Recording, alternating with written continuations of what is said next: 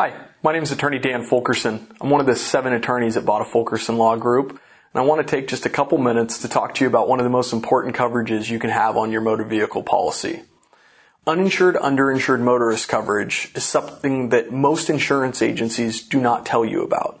The reason being is it adds a lot of protection for you and adds a lot of exposure for them for a very, very minuscule amount to your pocket.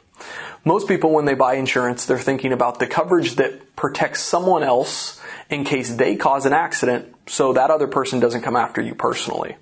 And although that is important, it's equally important to have coverage that protects you in a situation where that other person doesn't have a policy or has a policy that's very small that is inadequate to help you recover from your injuries. That's where uninsured, underinsured motorist coverage comes into play.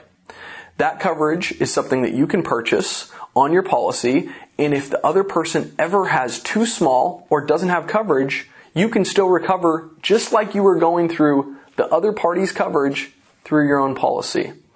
The beauty of uninsured, underinsured motorist coverage is it goes everywhere with you.